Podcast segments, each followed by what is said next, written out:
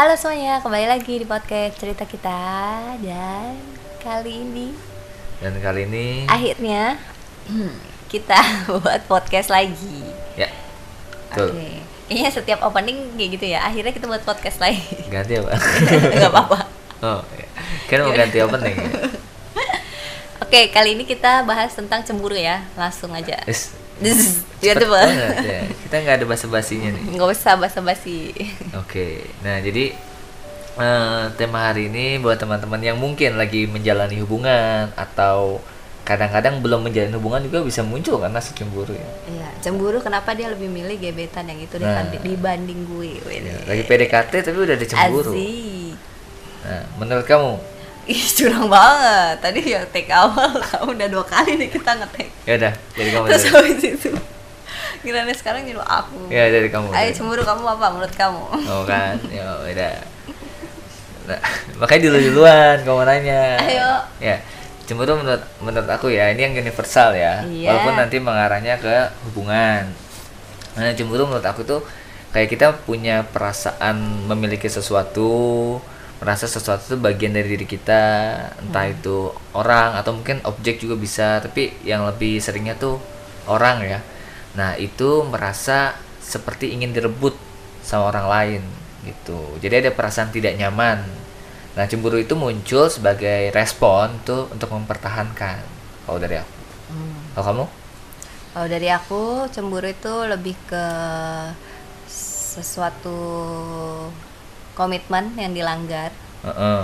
oleh pasangan tersebut. Jadi kayak gitu. Hmm. Jadi eh, komitmennya tuh jadi gini, bukan kan kamu tadi sempat bilang yang berarti kalau misalnya kayak gitu itu udah namanya udah selingkuh dong kamu bilang gitu kan Iya, kalau karena kan aku, dilanggar Nah, kalau aku mikirnya kalau udah dilanggar satu komitmen yang udah dibuat itu udah perselingkuhan masuknya. Iya, eh, ad- memang ada yang eh, ketika kita cemburu itu ada beberapa hal yang belum kita kasih tahu, tapi ada yang sudah kita beritahu ke pasangan. Ini Hmm. lebih ke mengarah apa yang kita kasih tahu sih, apa yang sudah kita ungkapkan ke pasangan, terus habis itu eh, mereka melakukan itu, Hmm, gitu jadi- dan dan di dan diketahui oleh pasangan. Sesuatu misalnya kita nggak suka apa, Mm-mm. dikasih tahu ke pasangannya misalnya misalnya aku nggak suka kalau kamu ngobrol sama siapa gitu lawan jenis misalnya sama mantan Ya, itu atau ketemu in- gitu eh, kan. intensitasnya lama dia udah tahu tapi ngelakuin itu Mm-mm. itu maksud kamu kan ke sana arahnya Lebih ke situ. oke oke oke paham paham Nah, Mm-mm. Terus menurut kamu cemburu itu kan ada nih banyak yang bilang apakah itu cemburu tanda cinta?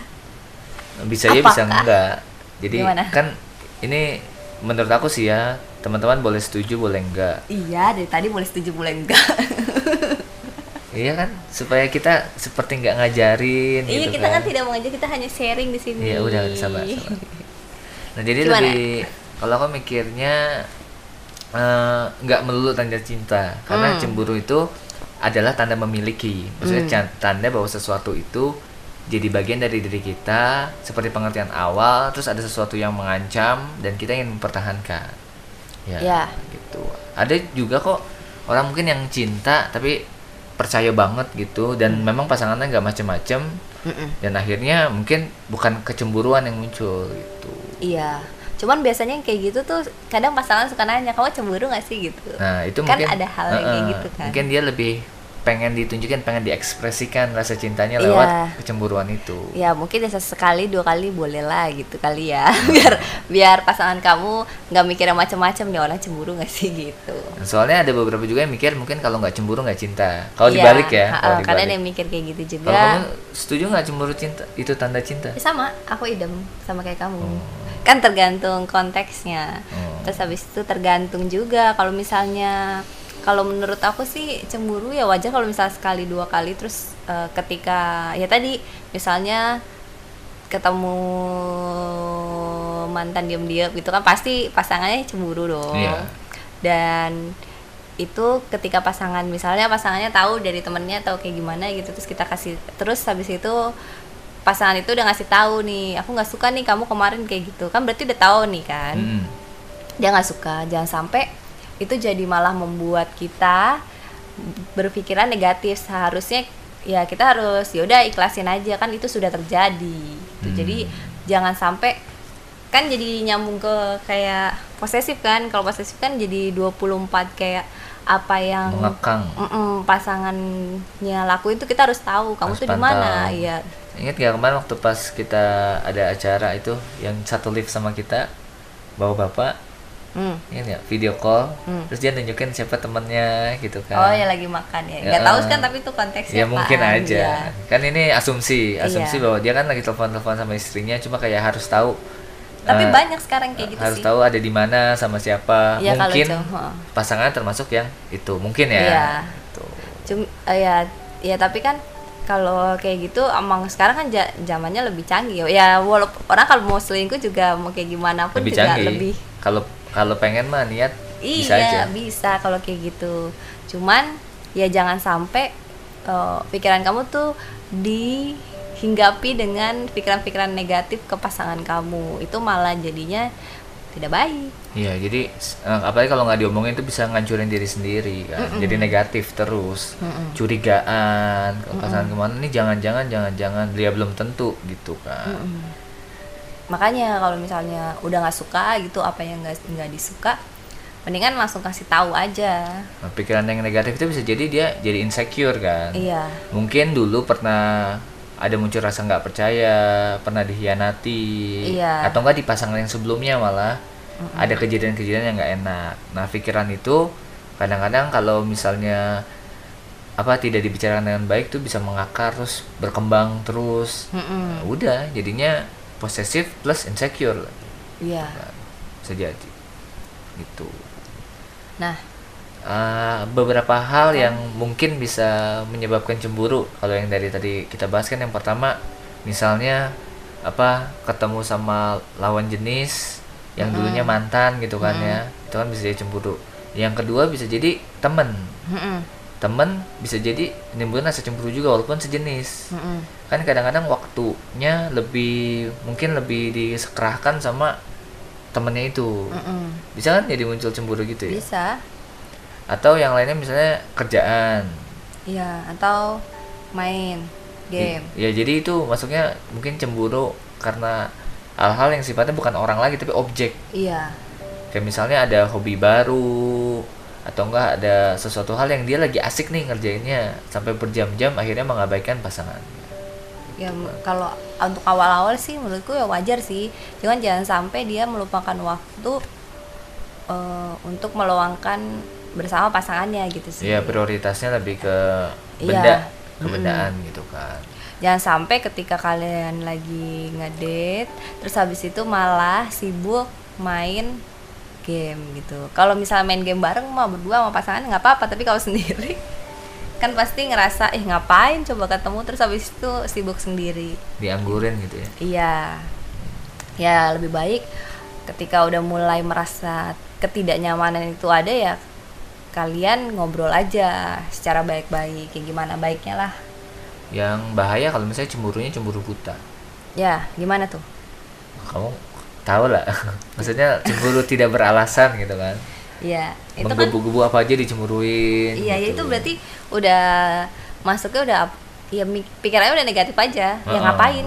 gitu jadi cemburu tanpa melihat hal yang sebenarnya terjadi kan butanya gitu Hmm. maksudnya kayak ditutupi sama pikiran-pikiran negatif tadi asumsi berlebihan Sebenarnya kayak gitu lebih berbahaya sih.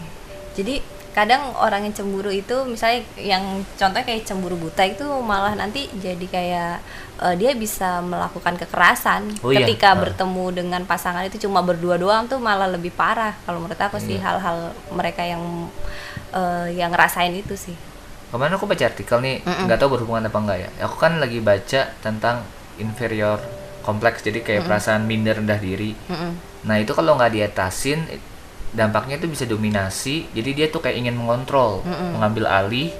Yang kedua tuh bisa ke agresivitas yang tadi kamu bilang kekerasan mukul itu supaya untuk untuk nunjukin bahwa dia tuh lebih kuat. Mm-mm.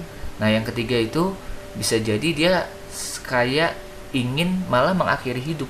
Mm-mm. nah kalau dihubungin sama yang tadi kayak cemburu buta akhirnya dia jadi rendah diri. Mm-mm. Nah bisa jadi dampak-dampak negatifnya sama gitu. Iya. Ingin mendominasi pasangan, ngambil kontrol, ada kekerasannya, mal dan yang terakhir yang cukup berbahaya karena nggak merasa dihargai lagi pengen mengakhiri hidupnya iya. cemburu buta lama-lama bisa sakit hati malah jadi Menyakiti berbahaya. iya menyakiti diri sendiri atau menyakiti orang lain. Ya yang dekat. Itu lebih berbahaya sih. Nah gimana? Apa nah terus eh, cara bijak dalam menghadapi rasa cemburu. Maksudnya lebih ke kalau misalnya kita menghadapi gimana? Kan tadi kan yang berbahaya tuh cemburu buta. Kalau cemburu biasa mah dalam keadaan yang normal sih masih oke oke aja. Terus yang bahaya juga adalah cemburu ke pacar orang lain atau pasangan orang lain. Maksudnya? Jadi kita tuh belum memiliki tapi kayak gini loh. Ya tadi yang kita bahas di awal baru PDKT tapi udah cemburu oh gitu. Ya nggak bisa dong. Ya kalau misalnya tergantung cemburunya tuh jadi misalnya gitu Heeh. dia lagi deket sama orang gitu atau Heeh. gebetan satu gebetan gitu. Terus nggak taunya gebetannya ini malah uh, lebih sering jalannya sama gebetan lain Nah, gitu. itu maksudnya. misalnya kayak gitu. Heeh. ya itu tidak beralasan. Ngapain? juga ya ngapain lu cemburu? Orang lu masih jadi gebetan gitu. Oh. Kalau menurut aku sih ya kalau kayak gitu ya lu uh, harus bersaing lah secara sehat. Mungkin dia ada rasa memiliki dan ya tadi apa yang dimiliki terancam hilang. Bisa kalau kayak gitu karena kan itu harus disetujui oleh kedua belah pihak. Kok kamu ketawa. Kau kayak semangat sekali ngomongin ini? Ya enggak. Ntar kan itu sesuatu hal yang tidak beralasan dan tidak masuk ke nalar gitu. Oke, cemburu oke. sama pasangan orang lain. Ya, Atau ada orang-orang seperti itu? Malah eh, cemburu sama eh, atau ya mereka baru putus nih. Heeh. banyak yang kayak gini ya. Misalnya mantannya masih cemburu masih cemburu kalau si mantannya ini ternyata udah punya pasangan lain Heeh. punya pasangan baru. Ada Eh, juga tuh yang nah itu gitu. wajar ya itu harusnya ya nggak wajar juga. Cuman mungkin tergantung jaraknya hubungan. Mungkin ja- hubungan yang udah lama udah terjalin terus tiba-tiba putus kan pasti mikirnya aduh. Dan kadar emosional orang kan beda-beda. Malah lebih eh, malah pas biasanya tuh mikirnya oh ternyata bener nih dari dulu nih pasti mereka dia udah deket kan ada yang kayak gitu kan Nah, jadi mikir. malah curiga-curiga Iya jadinya curiga dan itu bisa berdampak ke pasangan yang baru biasanya Hmm. ya makanya sebelum berdamai sama diri sendiri lebih baik jangan pas jangan punya pasangan dulu ya selesai dulu ya clear dulu Iya. supaya nanti di nextnya nggak malah menyakiti orang lain iya udah sakit Iya. nyari pasangan ikut sakit Iya, yang lebih sering kan kayak gitu. Kalau menurut aku lebih sering kayak gitu. Mantan masih cemburu sama pasangan mantannya gitu. oh iya iya Iya kan? sama-sama gitulah Yang kita lihat berita apa sakit hati dibunuh. berita yang mana Yang itu yang sakit hati, yang dia Heeh. masih pinjem namanya Oh, pakai iya, itu. iya, iya. Iya. Itu kan berawal dari Heeh. pinjem namanya ya terus akhirnya Mantan. diculik sama teman-temannya terus dibunuh ya Iya, pokoknya kayak gitulah. Kita lihat Mereka tadi- adalah adalah pokoknya yang acara-acara polisi lah tahu kan nah itu oke berarti kayak yang tadi kalau misalnya eh, ada kecemburuan yang muncul entah dalam kadar wajar atau enggak wajar cara bijak dalam eh, gaya banget cara ya bijak. kan kita biar ini podcastnya ada faedahnya dikit Gaya banget tuh. nggak apa-apa biar ada faedahnya Ya udah. biar banyak yang dengerin Oke. Ya.